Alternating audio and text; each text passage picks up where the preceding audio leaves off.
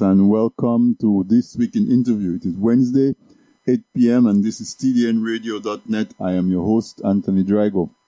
Every Wednesday, 8 p.m., we do this week in interview, which is a show where we have conversations with persons of uh, who have interesting information to share, whether because of their life experience, their training, their skill, or some their work.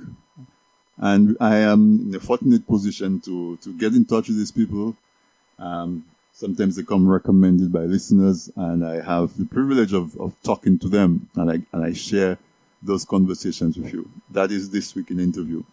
Tonight on, on the show, I have a special um, guest and um, we're going to be talking foreign policy and how um, small islands like Caribbean islands countries can can use the foreign policy strategy, the foreign affairs strategy, to really drive economic growth and, and to and to really have uh, a more a better place in the world and that can that can show improvement and, and improve better um, enhance I should say the life of their citizens. So welcome to this week in interview. It's 8 p.m. As usual, uh, I usually start the show with um, the CARICOM so I'm going to launch right into that because we have a conversation coming up that is just going to be so full of information, so much stuff to share, so much ground to cover. I don't want to waste any any time before I come back and um, get our guests on here. So let's listen to Mikkel as she does the the CARICOM anthem. And when we come back, I'm going to launch into a conversation that I know you will enjoy. You can grab your pen, grab your pad. I know you will take notes, um, and um, I will get your feedback, and and we'll cover some of the questions that you usually send me. So let's listen to Mikkel, and and we'll be right back.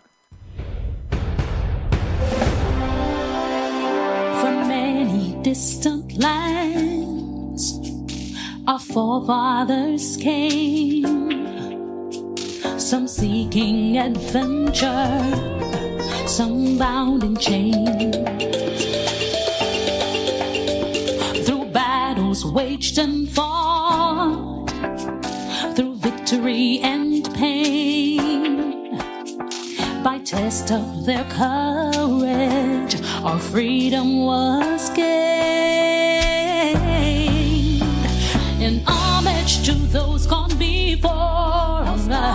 The heroes of lands in the sun.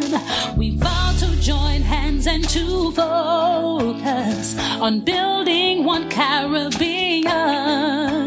Raise your voices high sing of your Caribbean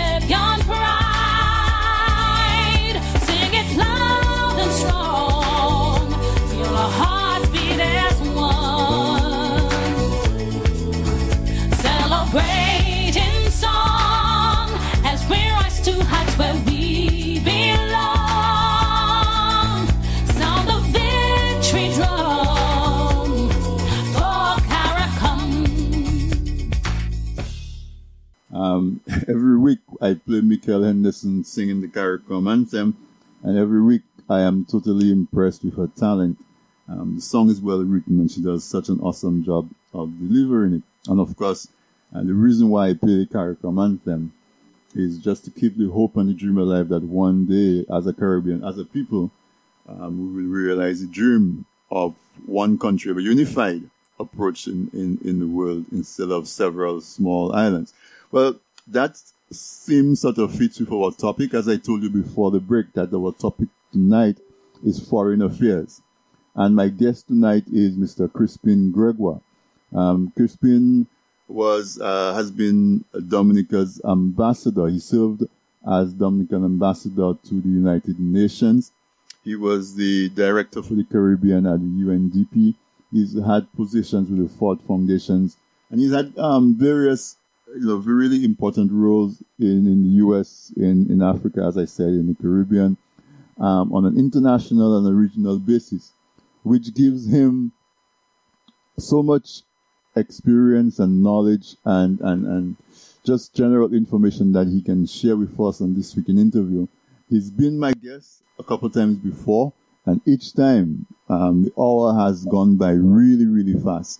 So let me not take more of our time. Let me um, give a very warm welcome to Mr. Crispin Gregoire. Welcome to this week in interview. Welcome back, I should say, to this week in interview, Crispin. Yes, uh, Anthony, good evening, and, and uh, thank you for having me. Um, good evening to your listeners, and um, it's a pleasure to be on your show again. Yeah, it's always, I always look forward to our, I always look forward to our conversations because, um, as I always say every week, the objective of this week in interview is to bring uh, information to our listeners that they wouldn't necessarily get from just browsing the internet or clicking on their remote on their TV we always bring it from a different angle. And because most of the times that we speak, you actually have the ability to speak from your own personal experience, it fits right into that objective of this week in interview. And so this week, our, our topic of conversation is foreign affairs. And um, a lot of times, uh, my experience with uh, foreign affairs in the Caribbean is uh, a lot of uh, some it, it, serves as a reward maybe for, for persons who work hard to get the party elected. Stalwarts in the party are rewarded with what is considered to be a cushy job in somewhere in Europe or United States. And, and that's, and it seemed to be, to be that. But I, I get the feeling that as a career diplomat, you might have a, quite a different, um, how you say, access, different take on it. So, so let's start the conversation by, um, give us your impression of how a country, the size of the country that we have, countries that we have in the Caribbean, small island countries can benefit from a well um, thought out, well implemented foreign policy. Yes. Well, you know, the one of the things that we we we attained after we became independent in 1978 was this um, arena of foreign policy, which before, as a colony, we, we did not have that um, that possibility. And uh, Dominica, um, you know, as a as a small island state and as a CARICOM country, uh, has a particular uh, direction in which it would pursue foreign policy. First of all, you know, um, just uh, uh, managing foreign policy has its own challenges because as a small country, we are certainly not um, equipped with the resources to have representation in, in many countries. But, um, you know, as we have developed over the last 40 years, um, we've uh, tried to conduct um, relations with other states or diplomacy in uh, a few centers. And, you know, small countries like ours recognizing the limited resources, we try our best to exercise foreign policy um, in in in places that affords us the um, ability to reach as many countries as possible. So I would say that um, it's if you want to conduct an effective foreign policy as a small country like Dominica, you would want to have representation in in, in the UK. Um, you would want to have representation in the United States. Um, you'd want to have representation um, in some other uh, major powers like China, and we, we do have we do have as of 2014 an embassy in China. Um, although you know um, that has its own um, character because um, the ambassador of Dominica to China, we don't know much about that person. We don't know much about the China mission of Dominica or embassy of Dominica.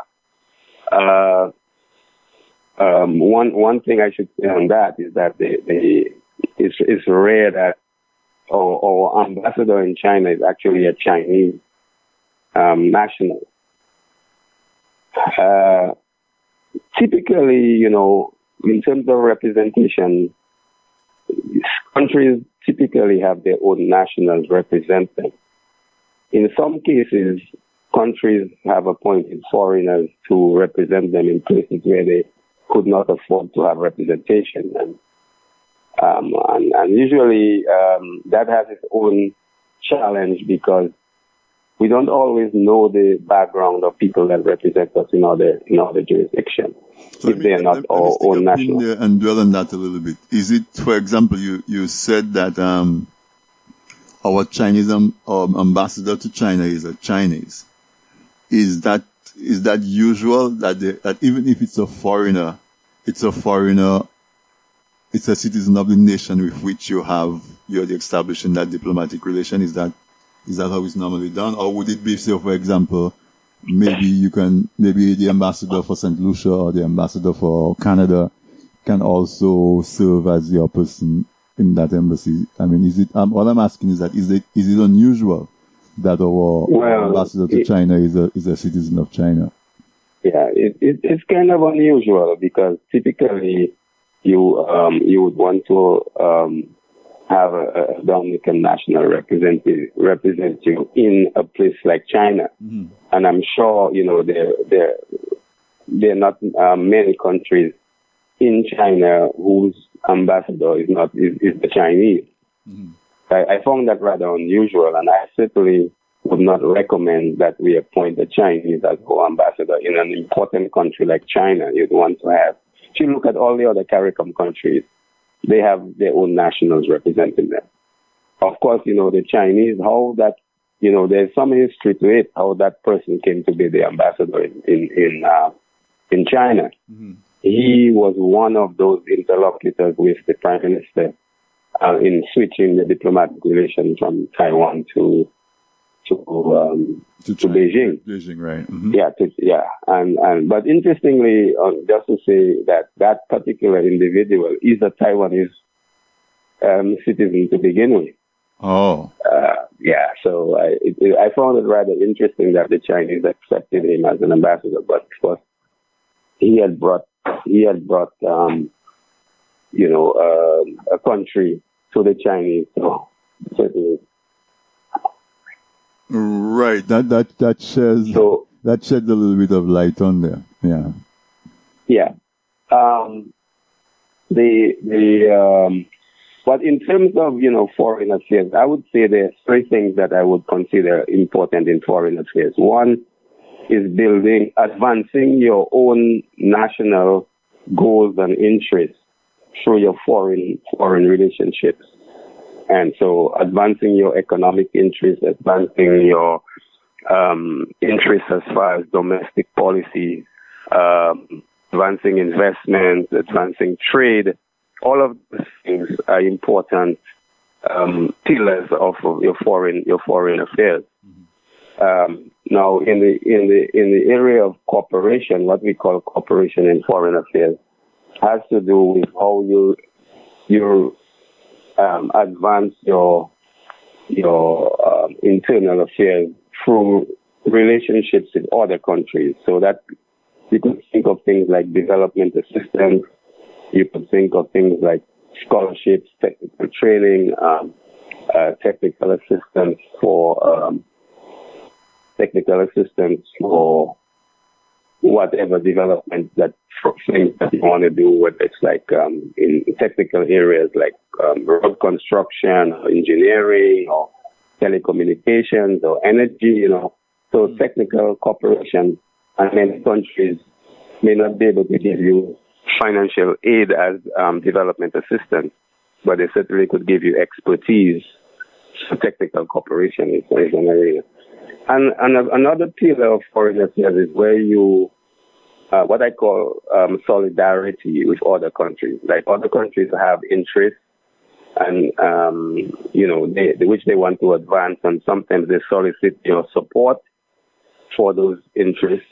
Sometimes it's for, um, they want to have ele- elected elected, well, nationals elected to international bodies, whether it's whether it's um, legal bodies or UN UN bodies or any one of the international organizations. They have um, boards, and and you can support countries um, in um, aspirations to serve on international bodies. So that's that kind of solidarity.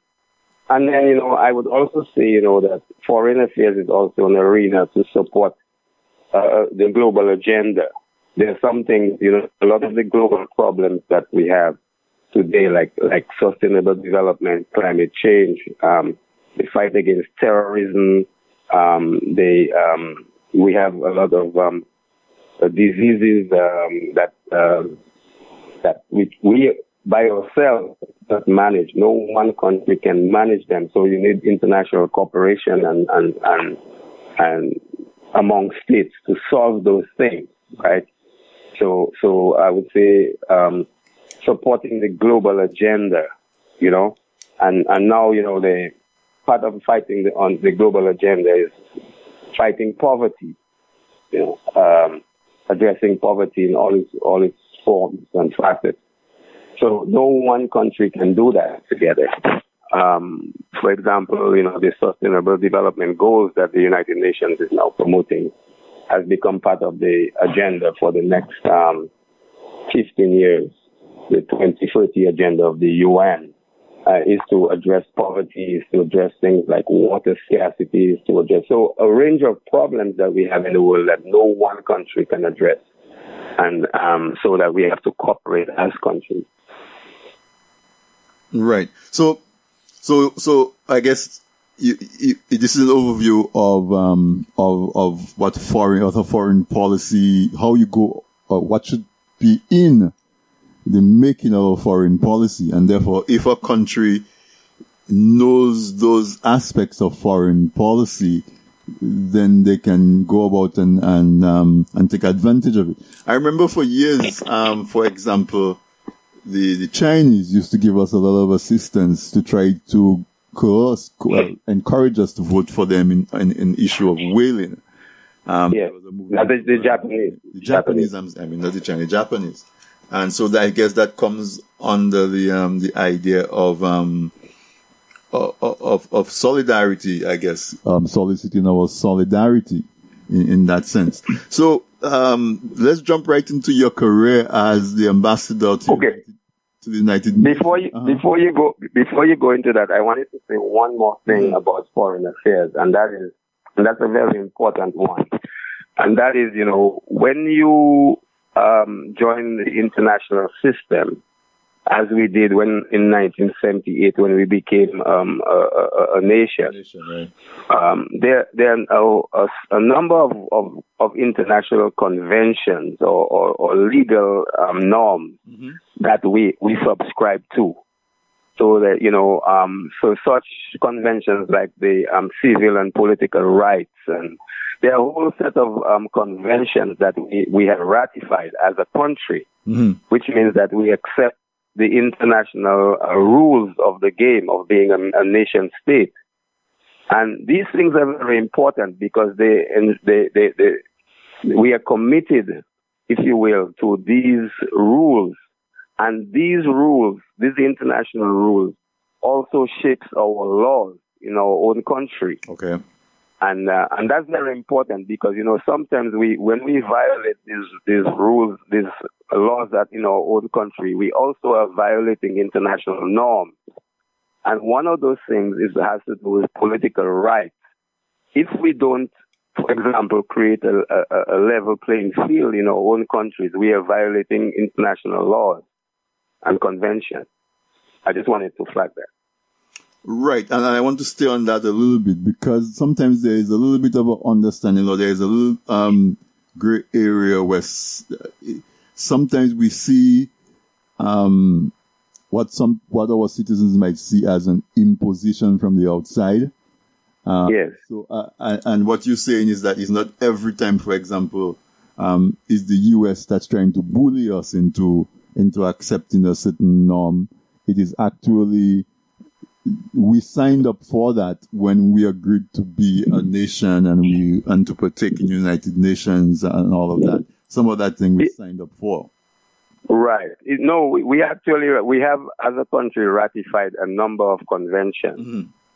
and um, they have to do with human rights, with political rights, with um, rights um, of, um, like for example, the rights of the disabled people, um, um, rights related to indigenous peoples, um, r- r- women's rights, you know, um, gender uh, gender rights, um, and um, some of our laws actually contravene some of these um, uh, international norms. Uh, for example, one of the things that I had to do as an ambassador was to um, present our our report on human rights to the Human Rights Council.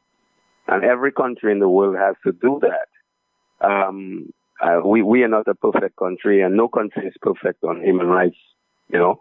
But, um, for example, they would, they ask, they, I would go before member states would ask questions about what's the condition of our prisons? What is, how do we treat, um, people of, um, uh, uh, different gender, you know, people who, uh, especially uh, homosexuality was a, a, big issue for mm-hmm. us because, you know, we have laws that, uh, um, you know, uh, against um, homosexuality. Uh, in this current period that we in, we are in the world, we are seen as a backward, as backward, not addressing that, not giving rights, you know, removing from the books some of these archaic laws that we inherited from the colonial era, you know. So, so there are sometimes when people think it's an imposition from outside, it's not. It's actually we have signed up to certain conventions, and and the the international community expects us to change the laws in our country to fit the conventions that we um, we we, we um, ratified. All right. So, so conventions, um, and, and, and you also talk about polit- uh, political freedom, human rights, um, and all, and all of those issues. And, uh, yeah. I, I was, so that takes me, that segues nicely into where I was going when I wanted you to, to talk about some of the, some of the roles, some of the duties, some of the experiences and memories you have when you were serving as Dominica's ambassador to the UN. Um, you know, if you can relate uh, uh, one or two of them that sort of highlights um, the importance of the role and how important how how important it is to be careful to in the choice of of staff that we have right. at our at our international missions. Right. Well, something you said, you know, um, in the in the beginning, um, in your introduction, was that sometimes um, some of these uh, of, of people who are appointed to serve as ambassadors uh, sometimes it is because they um, may have contributed to a political campaign or they come from a particular the ruling party or whatever. And and so I would say that there are two types of ambassadors. There are those that are, um, are political appointees, and then there are those that are career diplomats. Now, there are countries, and I can give a good example in the Caribbean, um, like uh, Barbados and Jamaica and Trinidad, tend to appoint career diplomats to represent them. It, they might not strictly follow that, but, but, but for the most part, most of the ambassadors are career diplomats. These are people who are civil servants who um, uh, specialize in, in, in international relations. Um, now, smaller the smaller CARICOM countries like Dominica have tended to appoint political appointees as ambassadors. The thing is that my view on that, and I, you know, I, I, I hasten to add that I was a political appointee. However, I came to diplomacy as, as somebody who had studied the field. You know, I, I my, my first degree was in international relations, and I, and I studied with some uh, very um, important scholars in, in international relations, and I, I think I, I was quite prepared to go to the UN. It doesn't make any sense to appoint a political appointee who does not understand international relations or has not studied the field because the field is so vast and um, and people will soon know you know your your your background. People will be looking at your background as to whether you're a qualified person to serve, and that has to do with how effective you would be as an ambassador. Now, Dominica is one of the CARICOM countries with the smallest representation in, in, in diplomacy. Um, whether it's in New York, whether it's in Washington, whether it's in London, these are the three places where we, we have had a, a long-term presence. In recent times, we've had embassies in Cuba and embassy in China. We no longer have um, in Brussels? No. Well, you see, in Brussels, we never really had an ambassador in Brussels. I, I believe during the Freedom Party, um, Charles Savarin was in Brussels. Um, I'm not, I can't remember if he was representing the OECS in Brussels because we, the, the, the, the Caribbean countries, the OECS countries in Brussels tend to have a joint mission. Okay. Mm. And they used to have a joint mission in Canada, which they phased out. Um, but um, we we so we we were always rep, except and I'm, I do not have a lot of clarity on when Mr. Savarin was in Brussels, whether he was representing Dominica or the or the Eastern Caribbean states. But however, later on, it was um, a, a, a, joint representation that was um, there for the OECS. Okay. I remember Ambassador Edwin Laurent from St. St. Lucia was representing the OECS, and he was the one who did a lot of the negotiations on bananas. Right? Um, now, in New York, um, we the unfortunate thing I think in New York is that we only have one diplomat who is an ambassador, and and that is really taxing on that person. It it, it takes a a very skillful person to play that role. I I was um I was actually the first full time ambassador in New York because before me we had a, a man called um, Mr. Simon Richards. Mm-hmm. He was the ambassador of Dominica to the UN for many many years, starting from um, the government of Eugenia Charles to all the way to Rosie Douglas and after, but he was part time. He he was a full time um, lawyer in a law firm, and then he would do our our representation as on a part time basis. Right. It's after he left, he he retired. Um, he then I was appointed, and I became the first full time ambassador at the UN. Um, in terms of in terms of what that what you know, I, I was there for eight years, and I must say it was quite an honor to serve Dominica, and um, and you know because I had the task of representing Dominica full time, it for the first time gave Dominica visibility at the UN because for you know when Mr. Richards and his and the previous ambassadors um, were there, they we never got the, the full complement of representation, full-time representation. Um, you see, for you to reach all of the countries in the international um, system, you need a full-time representation, but you also need other diplomats, other staff to help build those relationships because one person just cannot do it. It's just way too much. But, you know, in the situation that I found myself of having to do it alone, um, I I chose what would be the best approach to having an effective representation, which means one is participating in in in the in the uh, agenda of the General Assembly, and you know the General Assembly's work is done through six committees, and these committees all meet the same day every every day of the week, um, Monday to Friday. Um, for the three months from October to December. Okay. And so, so, you know, there's always something to, to attend. And the way I did it, um, Anthony, was to, I, I did, um, recruit interns from, um, universities like Columbia University and Yale, um, graduate students who were pursuing their master's degrees they they're eager to get that training and to to um, work with a, a, delegation.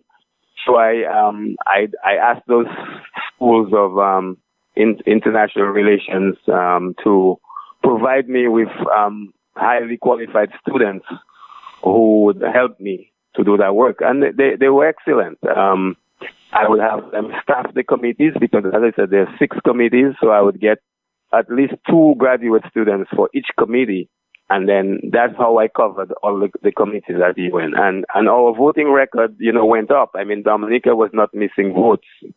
Before I came, you know, we were not that, we were not present.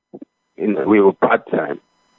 Um, I don't think that after I left the UN, um, you know, my successor was not, uh, for, for a, a, a, good part of that time, my successor was um, not really present. So, how so you, we, Crispin, how, how do you check a country's voting records on those committees? Is that public knowledge? That's something that citizens can scan? It, it is a public record. It is a public record. If you go on the website of the um, of the UN, UN and you look at G- General Assembly um, voting on any particular um, resolution, because the, the work of the UN is done for resolutions in all the committees, you can see how a country votes. Okay. And if a country is absent from voting, you will see that as well. Um, uh, sometimes countries abstain.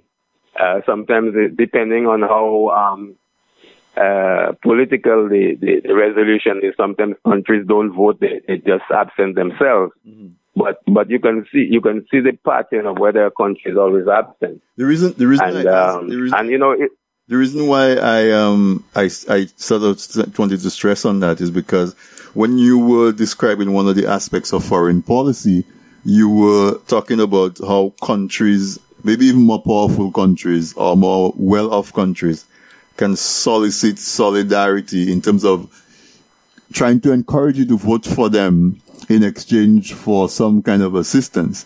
But if you yes. if you don't have a record of voting or being present to vote, then that that's one resource that you don't have for, that that that can be attractive in that sense.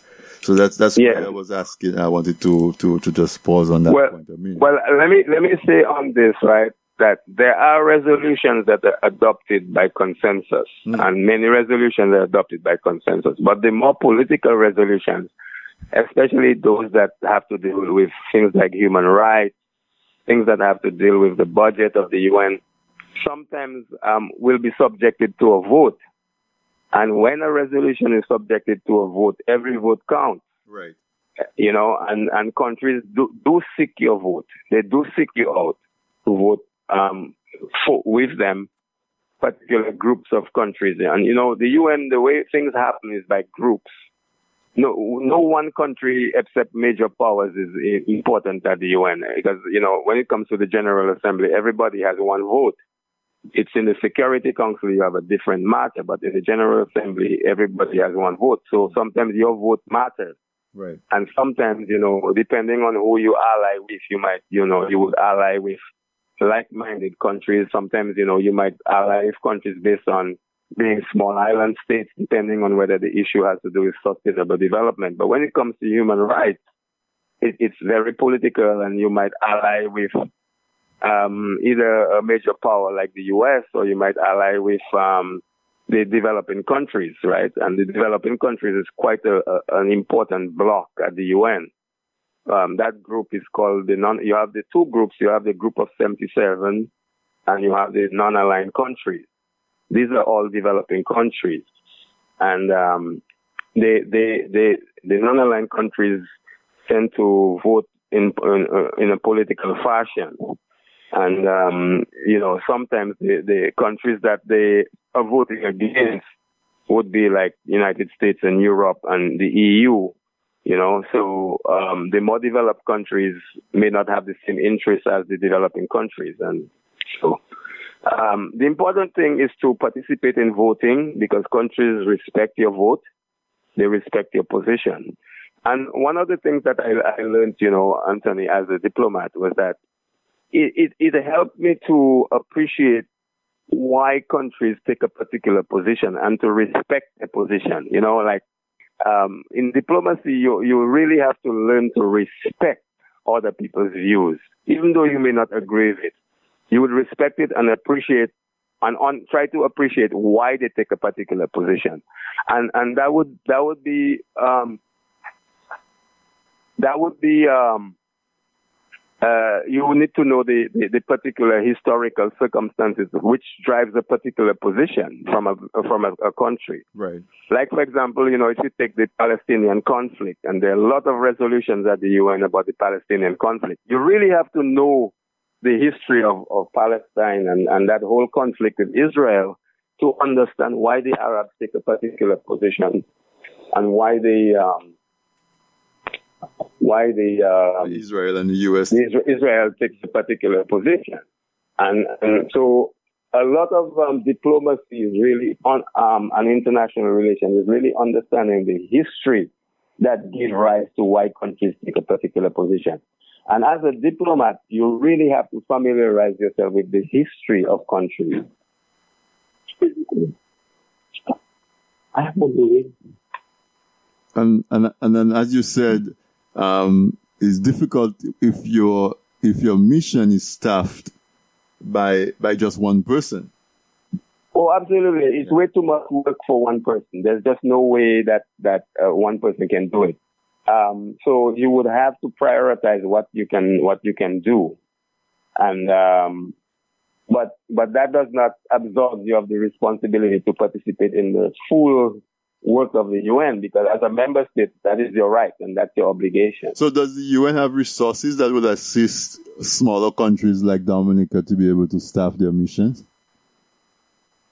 No, the, the UN doesn't give you that. Um, however, you know, um, the uh, agencies like UNDP might give you some assistance to have um, staff, mm-hmm. Um, but that these resources are not that easy to come by these days.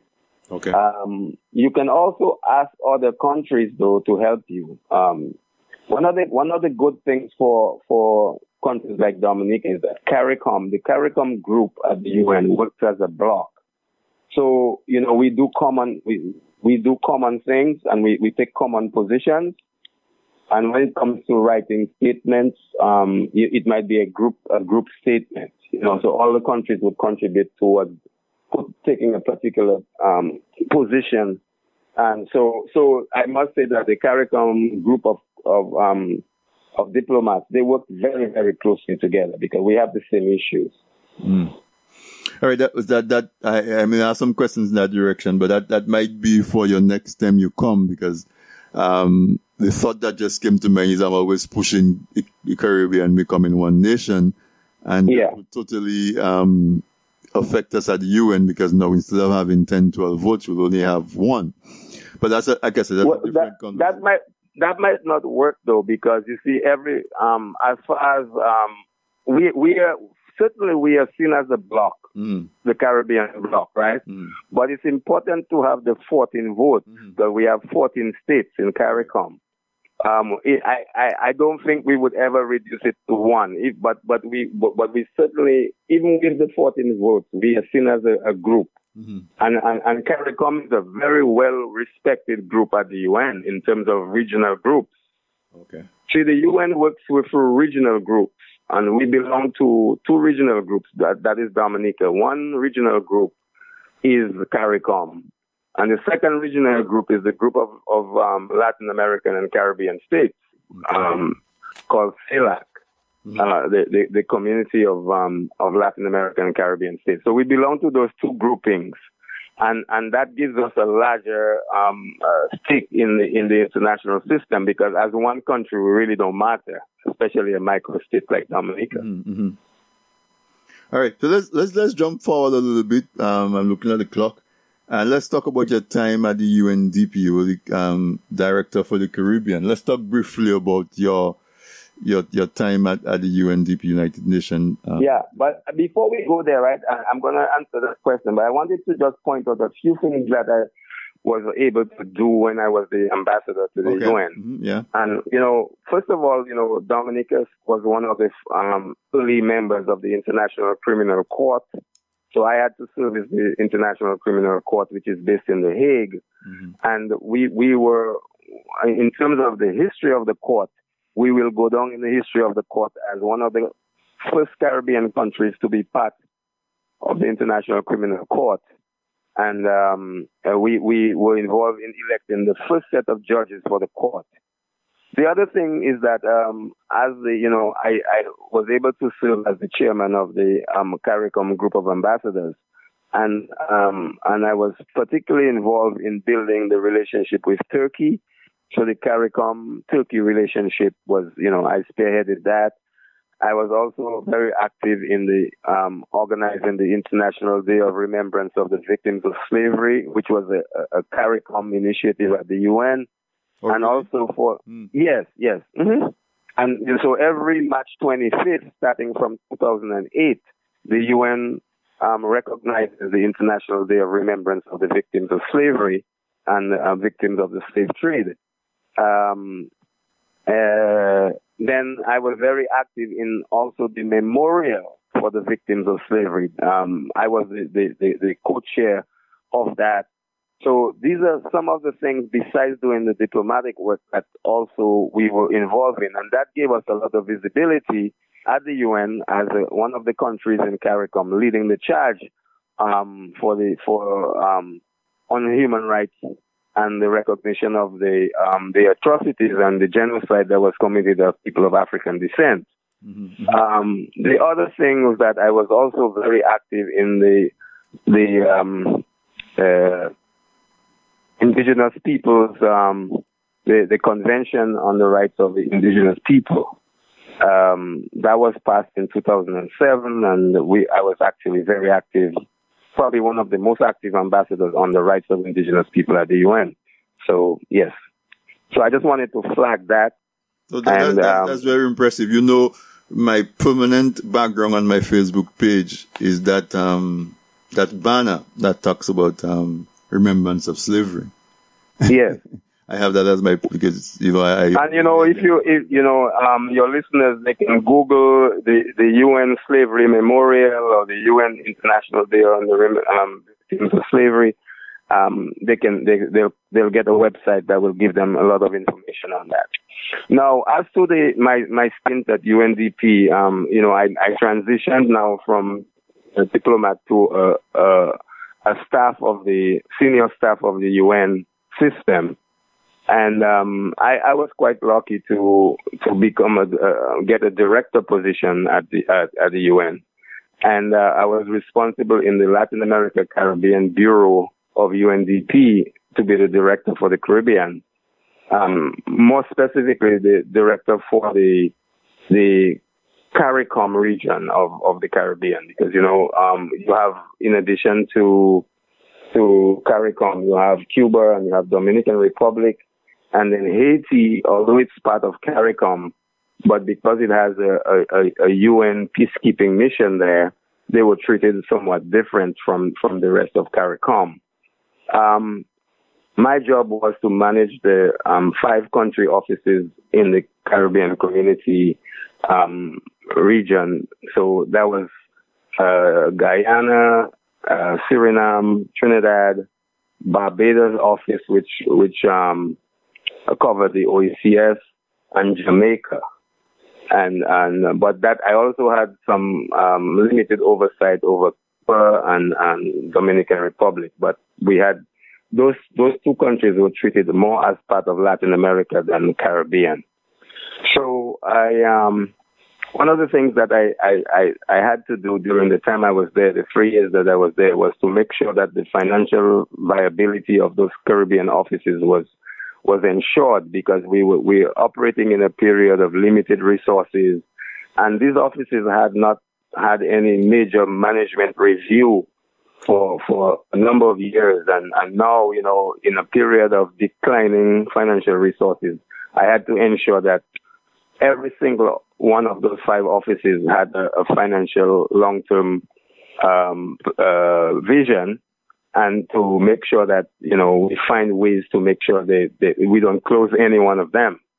And so that was one of the things I, I did. The, the second thing was to raise money for for the offices and for the countries.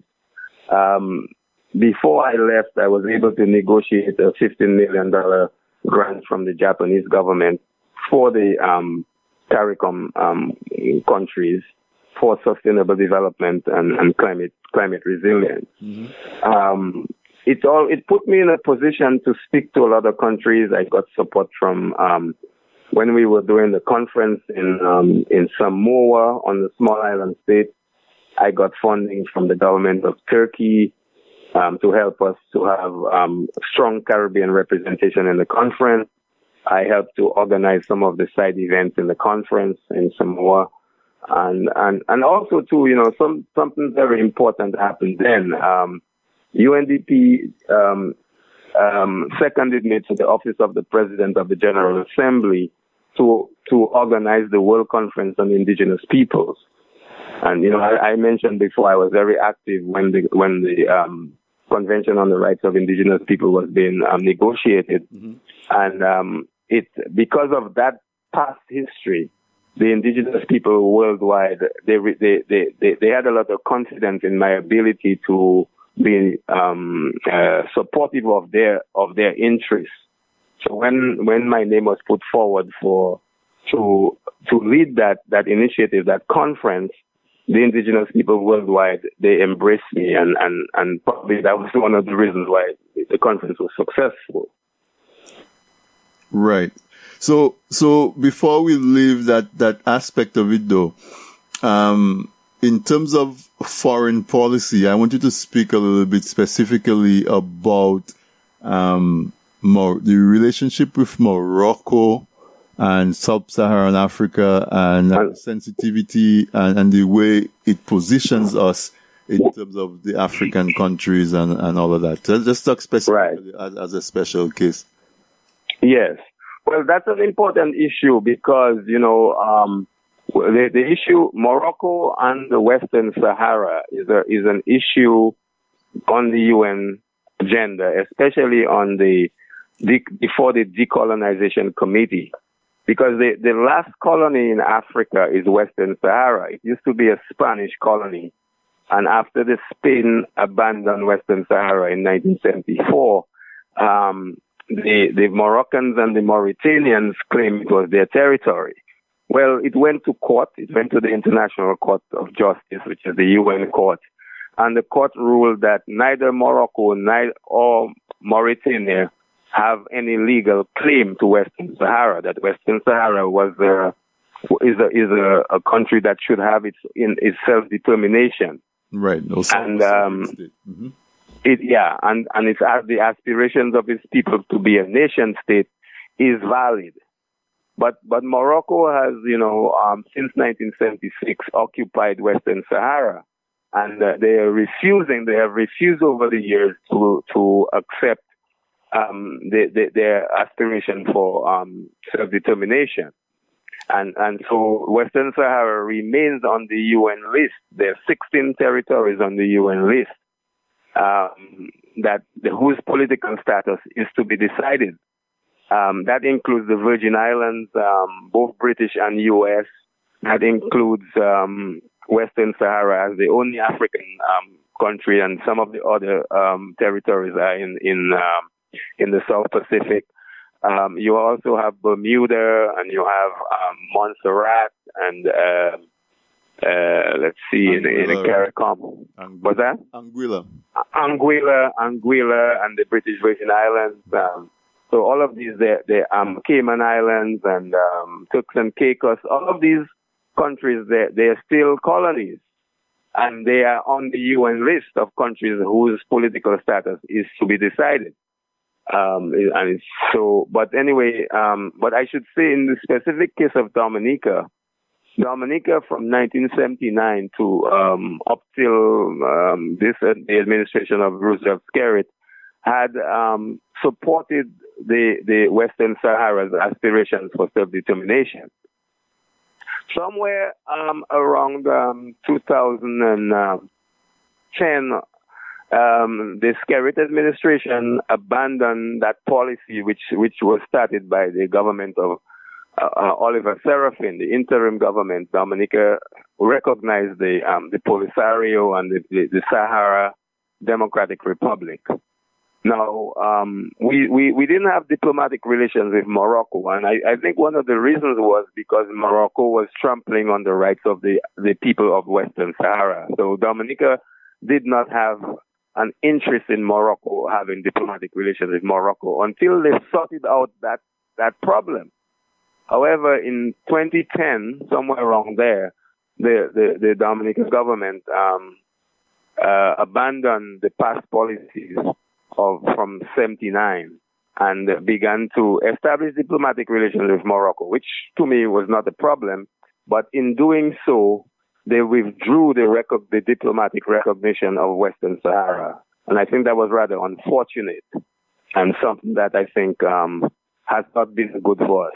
So, so we've been saying, getting. You're saying that they, they could have established diplomatic relation without abandoning that position of support for self that that should you know as a country that that was a co- colonial country we should never support anybody anybody who is trampling on the on the aspirations of other people to to uh, for self determination that's my view. Okay. And i think that we we needed we could have established relations with morocco but we should never ha- allow the Moroccans to dictate to us that we would withdraw support of um, the, the, the Western Saharans. Well, the irony is not lost on me that the, the legacy of um, Rosie Douglas is um, well, is, yeah, and you know, you know what, you know what the Saharans said to me. They couldn't believe that Rosie Douglas's party would be the party to abandon them, because um, um, the, the government of Eugenia Charles, although it was a center-right government, they embraced the aspirations of the Saharans throughout the 15 years that the the um, the Freedom Party was in government. And when the, the UWP was in government for the, the, the four and a half years they were in office, they also continued that support. So for Rosie, Rosie Douglas' party to be the one to to to um, abandon the, the aspiration for self determination, it really put a question on what was the international commitment of the of the Labour Party. Or the understanding of the of the con of, of the of, of the issues.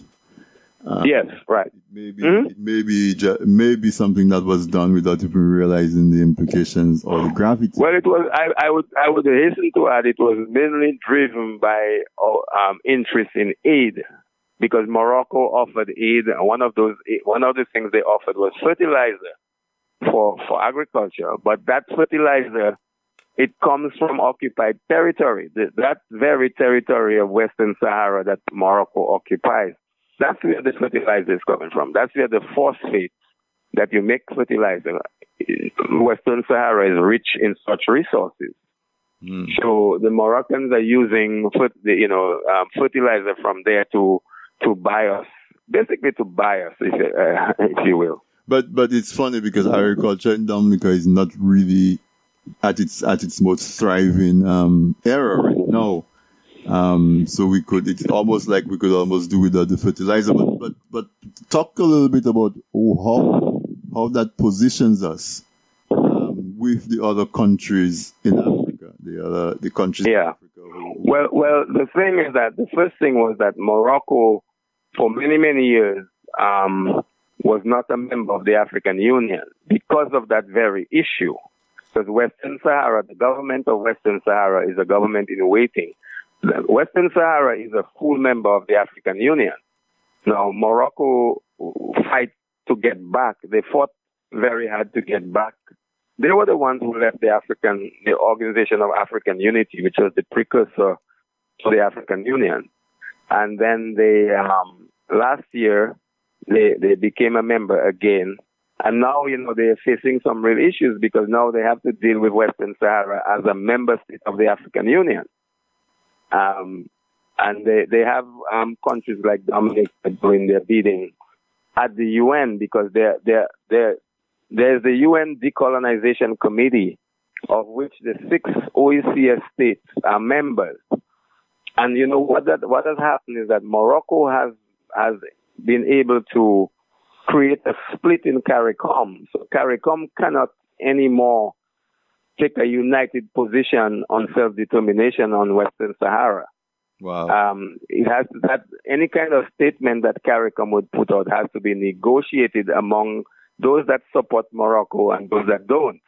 And and the six OECS countries support Morocco, and the, the other eight countries um, don't support Morocco at, at, um, on that question at the UN.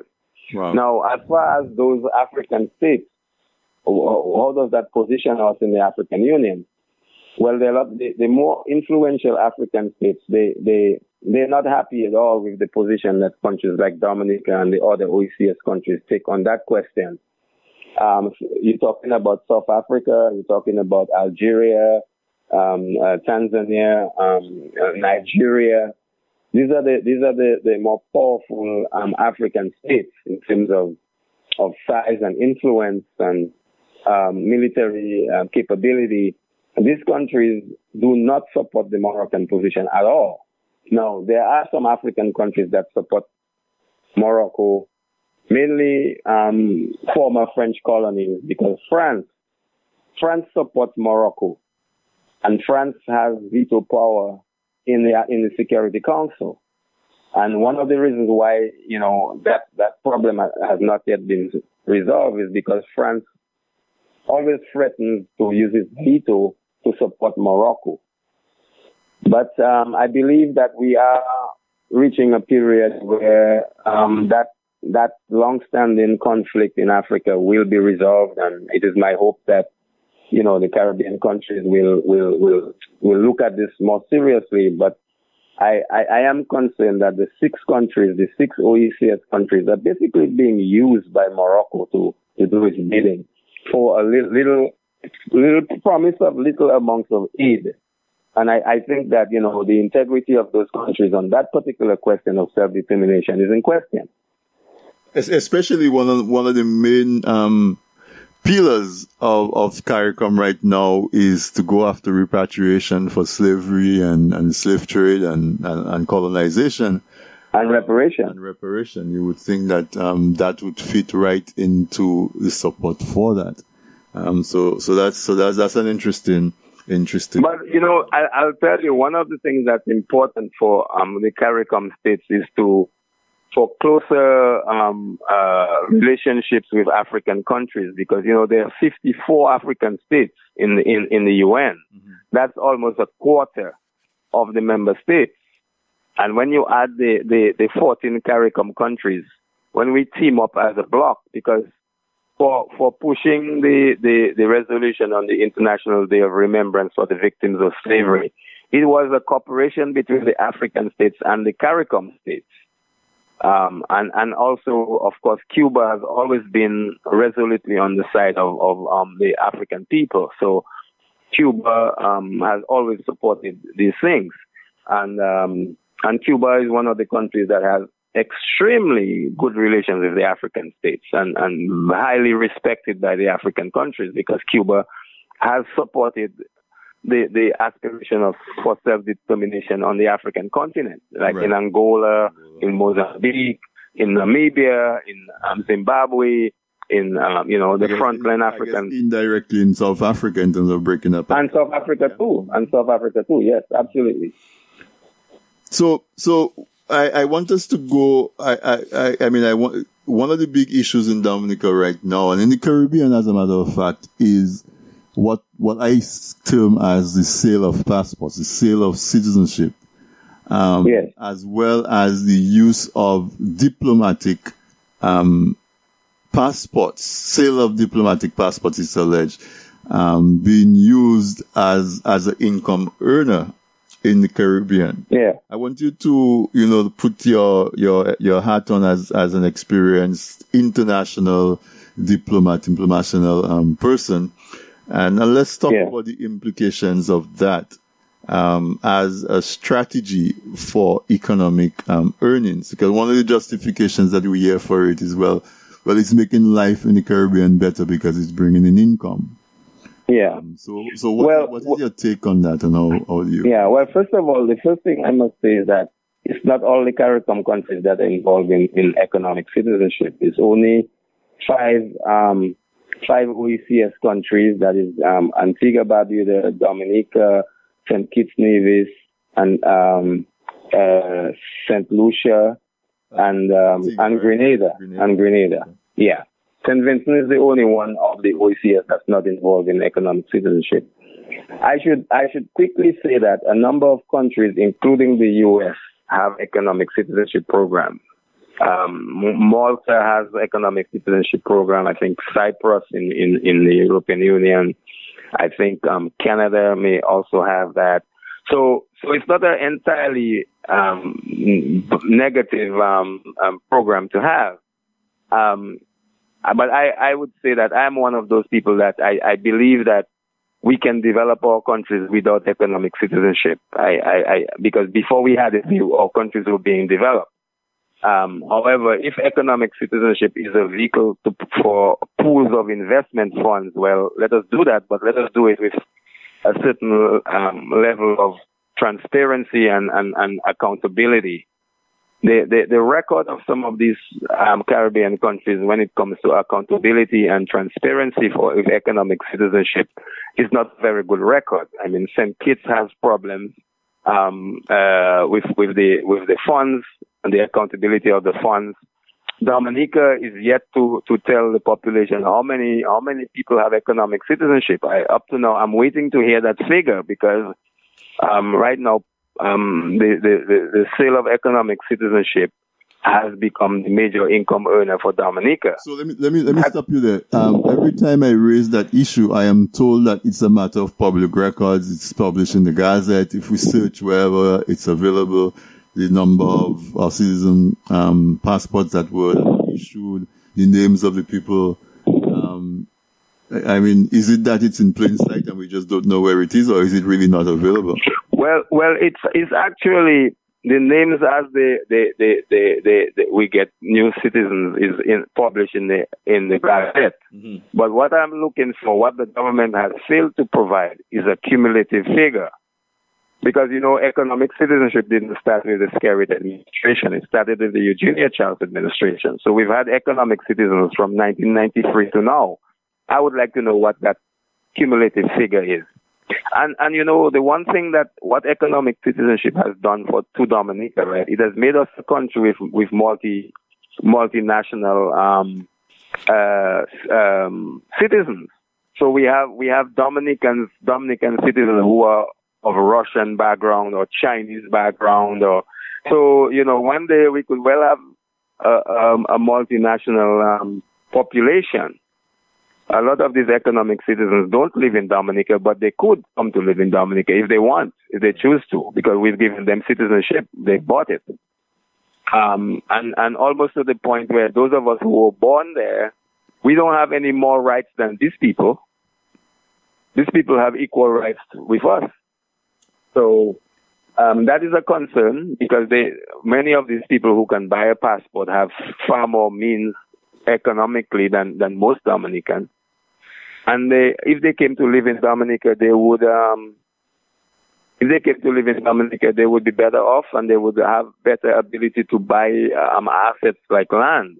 But we've, we've experienced that before and we've seen the impact. I mean, when the people from Syria and Lebanon and whoever it is came to Dominica, um, they were given access to, to finance and banking and, and, and business contacts that locals do yeah. not have. And we see the effect of the disparity of newcomers over people who've been there all along. So what you say yeah. is not, is not far-fetched. It's something that we've already seen and we've already experienced that has not been a favorable experience for the average Dominican.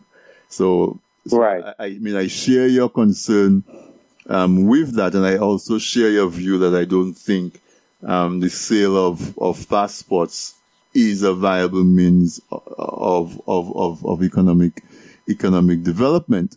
I I I I don't I, I I resist the idea that it's comparable to what is done in the U.S. or in Canada, where um the where there are very that, specific you know, and, and, tight guidelines as to how you qualify to even become a citizen. It's not yeah. that you just pay some money and you get a passport. Right. Well, the thing is that right now the focus more is on people buying the passport and rather than their ability to invest in Dominica. And that's what concerns me because I think economic citizenship should serve as a mechanism for investment flows. And I'm, that I'm not seeing. But what I have seen in recent times, in the last few months, is the government is spending a lot of this money on all kinds of things, not for any major investment, but things that the tax base that taxes should cover. Um, you know, they, um, there are all kinds of um, projects being funded by um, this the money that normally would have gone into any long-term significant investment. I'm not saying that. What I'm seeing now is the financing of a lot of projects to ensure electability, and that is really what is going on right now in Dominica. Right. I, I, I, think, I think that that is very true that, um, it seems like our governments in the Caribbean are more concerned of getting re-elected than in doing a good job while they're in office. But let's talk yeah. about the diplomatic passport aspect of it. A number of, um, persons have been arrested and, um, one side claims that they were arrested while being, while holding diplomatic passports. Um, another, the government says no, some of these people did have passports, but they were cancelled ahead of them being arrested. But I mean, whether they, whether it was before or after, what is the what is the process by which you you think that someone should be chosen as a diplomat, the role that they should be expected to play, and how is it that we're able to get it wrong so many times that persons yeah. who were once diplomats are now um, facing prosecution in, the, in various yeah. parts of the world? Yeah. Well, let me let me say that there, there is a, a, a distinction to be made between the diplomatic passport and the economic citizenship because the, the diplomatic passport is not part of the economic citizenship program. Right. What what Dominica has done, um, and, and since Dominica has really um, gone down the road on that one, is to appoint a lot of foreigners as as is diplomatic representation rep, representatives. But one of the unfortunate things is that the government has done that, but they've never really told the Dominican people that who who these these diplomatic representatives are. They've never made it public, and even when the opposition asked in Parliament for a list of these diplomatic representatives, the the the the, the foreign minister refused to give that information, and basically said that public um, foreign policy being conducted in the in the media. I think that was rather unfortunate because in Parliament we should Parliament should be the place that every activity of the government is tabled, and basically these diplomatic appointments are being made in secret, and and some of the people that have been given these diplomatic um, appointments and passports um, are people of questionable character because they end up in the courts. These are people who have ended up in the courts. I'll give you some examples, right? like right now we have about um, six. There's six cases in different courts in in around the world where Dominica foreign um, foreign nationals who serve as Dominica diplomats have uh, I, I, uh, before the court. You have um, in Iran. You have Ali Riza Monfared, which is very familiar to many Dominicans. Recently, he was an Iranian national who was uh, um, living in Dominica, um, but he operated out of Malaysia. So you have in New York, in New York court, you have um, another Dominican diplomat, which is um, Ing Lap Seng, the NG Lap Seng. He is a, he is a Dominica diplomat. Um, the, then you have in England, in the court in England, you have um, Alison um, Madueke, right? Former oil minister, petroleum minister of, of Nigeria. Um, you have in um, in New York, you have this other case of Monfared's um, colleague. Now, I don't know if he's a Dominican diplomat, but he's linked to the to Monfared. Um, you also have in Italy the, the Dominica ambassador to the FAO facing uh, fraud and money laundering charges. You have in Czech Republic another another Dominica diplomat, the uh, um, ambassador to Slovakia. His name is František Savov. He's facing tax fraud and, and, and, and, money laundering charges in, in Czech Republic. So all of these people, they have Dominica diplomatic passports. Now, if, if proper due diligence was being done, such people would never get Dominica um, diplomatic appointments. So I'm saying that something is absolutely wrong with the with the process of how Dominica has been appointing foreigners to, to represent it abroad. And the worst part of it, they never tell the Dominican people that these people represent them abroad. It's never, it's not in the public domain at all. You cannot conduct diplomacy and, and, and diplomatic appointments in secrecy. Something is wrong. And I mean, I mean, do we have a secret service in Dominica where we where we're compromising the safety of our agents if we reveal their names? I I, I, don't understand why why it's a secret. Um, if I'm traveling to in Europe, in Eastern Europe, to know, oh well, we have an ambassador, you know, um, yeah, in, in Czech in, the Czech Republic. So if if I run into issues where I need some assistance or some facilitation, I can yeah contact this and, you know, and he can he can help me. You know, right? There there was one particular case of uh, Dominica's ambassador to Ireland. You know that guy he when when you know I did some research on his background, that's a guy who was a neo-Nazi. He was involved in far right groups um, from the time he was in his twenties, and at the time he was appointed ambassador to Ireland, he was already 80 years old. And but you know, if you just Google his name, you would come up with his history. And and for Dominica to have appointed somebody like that, uh, uh, somebody who supported um, neo-Nazi and far-right groups and, and, and Hitler. I mean, I just couldn't believe that Dominica would do such a thing. And that is what the Dominica government has been involved in, appointing people that they really don't know. And, and, and, and I wonder why they're making these appointments. I only have to believe that some kind of transaction is being done. That is why these people are getting diplomatic passports. And, and so that further erodes the work that is being done on a diplomatic level with the limited resources that we have. That well, it erodes our it erodes our it erodes our credibility, credibility. as a country mm-hmm. no, abroad. You know, in in the in the respective countries where these people live, and also um, the international media is beginning to get information. I mean, you probably saw the expose that 60 Minutes did on um, on on on CBI and diplomatic passports in January, and also repeated in in June. I mean that that gave that was a black mark for Dominica. You know. And yeah, it, it just seems like we we're shooting ourselves in the foot. So let's talk a little bit as we come as we draw close to the show because the producers has indulged just a little bit. Um, talk about some of the because because because we acknowledge that the CBI program is bringing funds into the country, desperately needed funds.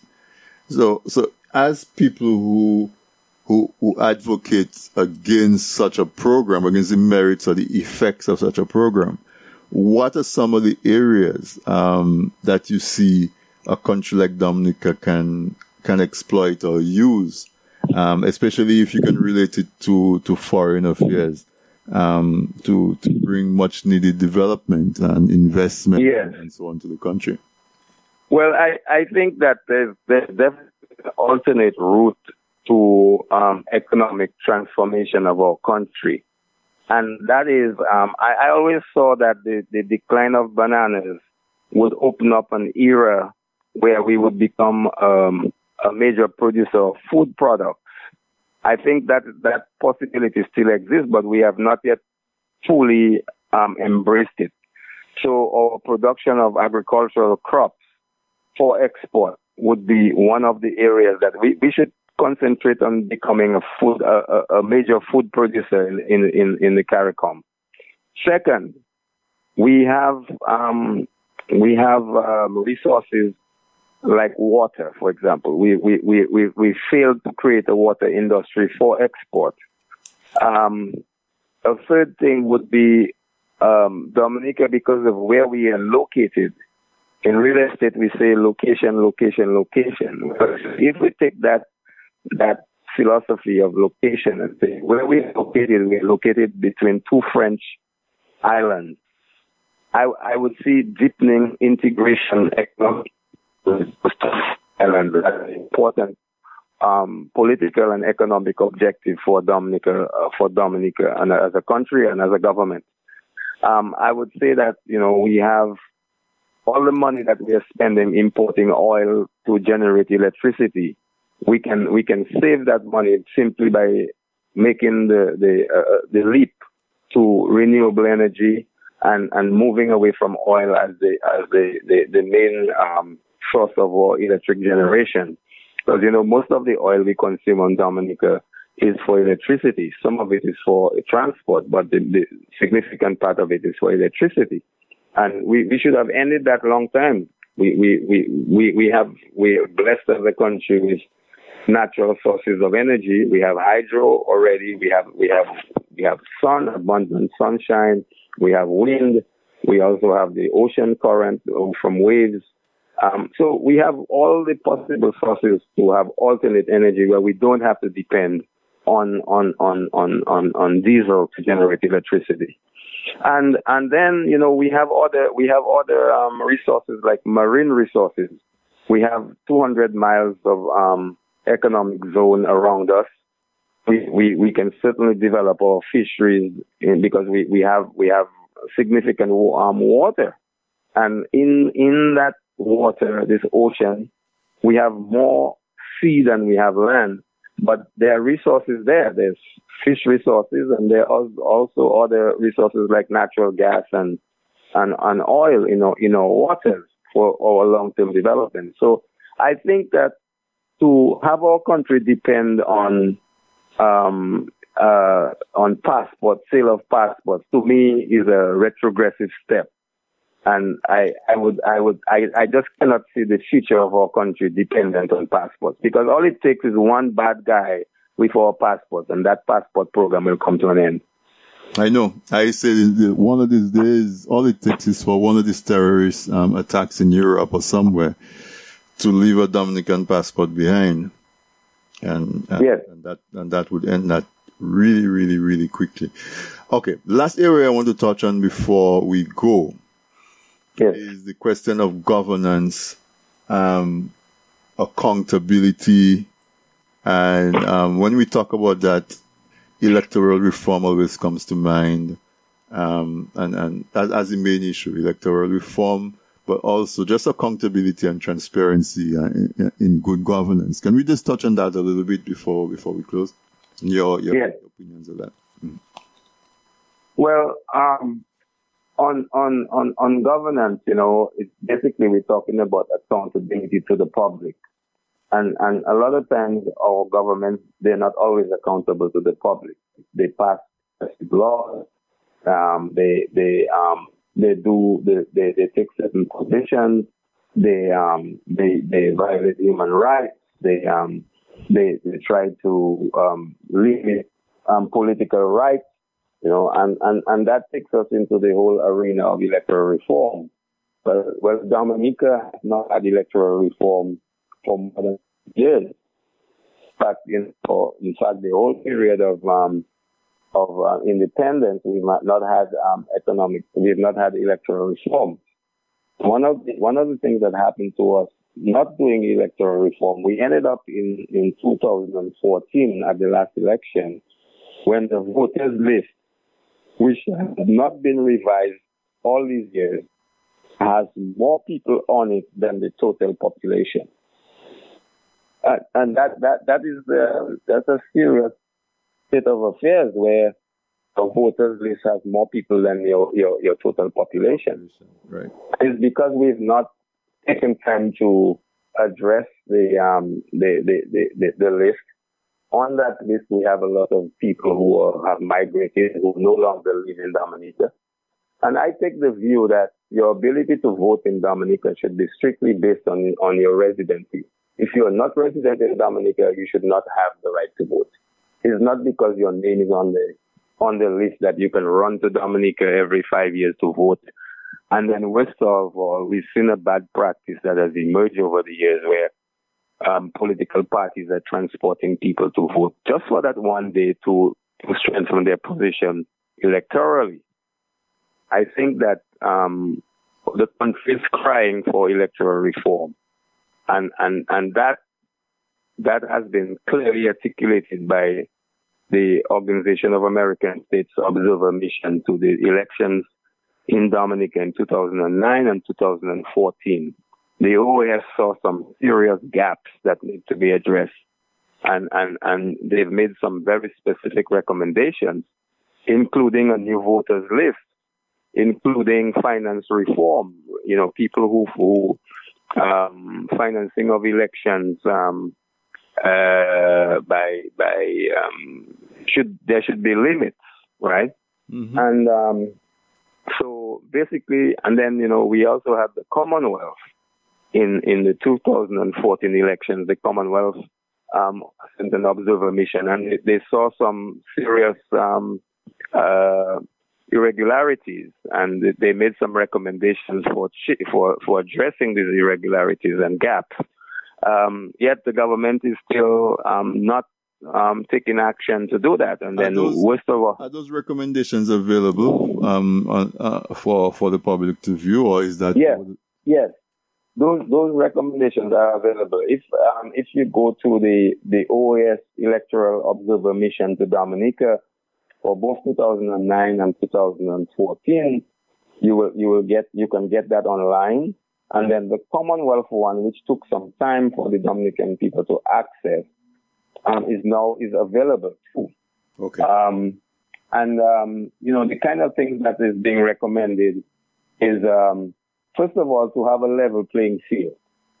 That the the, the what the Commonwealth said was that the the Dominica elections in 2014 was not a fair election. It was said it was free, but it was not fair and and um, it is because there, there are all of these gaps. And one of the sad things that's going on in Dominica is that you have an electoral commission which is dominated by um, people from the ruling party who are not exercising their uh, their duties and obligations under the constitution, which is to be independent of any party. They go, they, you are there to represent the public interest not the interests of any one political party. And that is what, that is the reason why we don't have electoral reform in Dominica is because the electoral commission, which is charged with this, is not doing its, um, um, is not meeting its, its obligation. Obligation to the people is meeting its obligation to the party.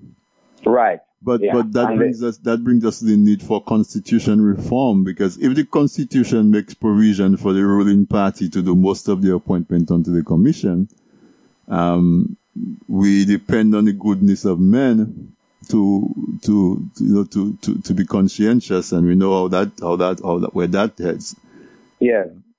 Well, the, the, the, the, the constitutional um, changes, as you know, requires a, a, a two-thirds majority of parliamentarians. I, um, uh, well, right now the ruling party does have a two-thirds majority. They have 15 seats, and that's two-thirds. right. Um, but but you, you see, they have not advanced any political reform uh, because they, they like they like what they have because it, it gives them it gives them an upper hand. But I think that politically we need to have a, a, a level playing field, especially when it comes to elections and and and, and the representation of of, um, of people. Because you see, what happens is that um, so so the government is responsible for the electoral, to the constitution reform. The government appoints the electoral commission. The lack of electoral reform favors government getting re-elected, and and so you have maybe what happens. The result of the election may not be reflective of the will of the general population, who is going to become increasingly frustrated not being able to implement their wishes and so we might be we might be building up a head of steam in a powder keg. Um, Yeah. and that and that is what that is what the fear would be um, that that the people in power should see the need to recognize the right of everybody, whether they support them or not, to voice their opinion. Because again, you go to parliament and you see the actions of the speaker. And if somebody were to drop in from Mars and listen to five minutes of, of the thing, they would they would definitely come to the conclusion that the that the speaker is is part of the government's team. Yes. So Well, well, let me let me just say on you know as far as the the reforms that we need in as far as elections is concerned, um, one of them is is um, the, the the voters list, and and if I was to just read from the the Commonwealth Mission, right, it says that it says that there appears to be a credible public appetite for the revision of legislation guiding the compilation of the voters register and for elections to be more reflective of the wishes of persons resident in the Commonwealth of Dominica. right. It says that every effort should be made to hold this debate promptly and act on any outcomes as expedi- expediently as possible.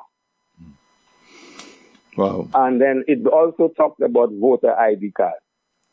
It says that the, the mission acknowledged the current progress made under the OECS integration program to issue national ID cards that will serve as voter ID cards.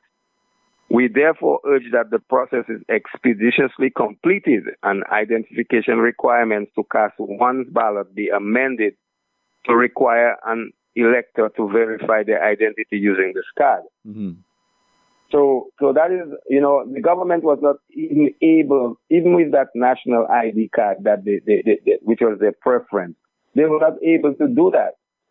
Now I see that they have approved six million dollars for the electoral commission to um, issue voter ID cards, but I would say that that while that is um, is is is um, commendable, it cannot happen. You cannot have voter ID cards without a cleaning of the list. Right. It is it is only after you have a cleaning of the voters list that you can issue ID cards. And that is the point that the government needs to understand. And the Electoral Commission is going along with the same old list and wanting to give people ID cards based on that same old list. I think that's a non-starter and, and, and, and it's just building up that tension you mentioned. That if we don't have a level playing field in, in the electoral arena, we'll have trouble in Dominica. Yep. That's I, I, that that I that I, I can see happening, and we need to have um, term limits and and you know and and this thing. Of Well, that that that is a constitutional change, Yeah. the term limit, and I, I, I you know, Saint Kitts was able to do it. Saint Kitts has reduced the term of the prime minister to two terms. I think that is a that is a something we can emulate. Um, and I think it's you know we, we need to we need to put checks and balances on the power of the prime minister, and one of the ways is to reduce it to two terms. two terms. Um, the, the second thing is that St. Kitts also had a new voters list. Antigua had a new voters list. Guyana had a new voters list. Um, so I think that the recommendations from both the OAS and the Commonwealth are very much on target. And I would like to see those recommendations implemented by the Electoral Commission. And if the Electoral Commission does not want to implement those things, then they should resign. All the commissioners should resign. You know? If they're not, Or those- serve, they should. Yeah, that people. Yeah, because they, they want to serve, especially those who who were appointed by the ruling party. Mhm. They should not. They should realize, yes, they're appointed by the ruling party, but they're not there to serve the interests of the ruling party.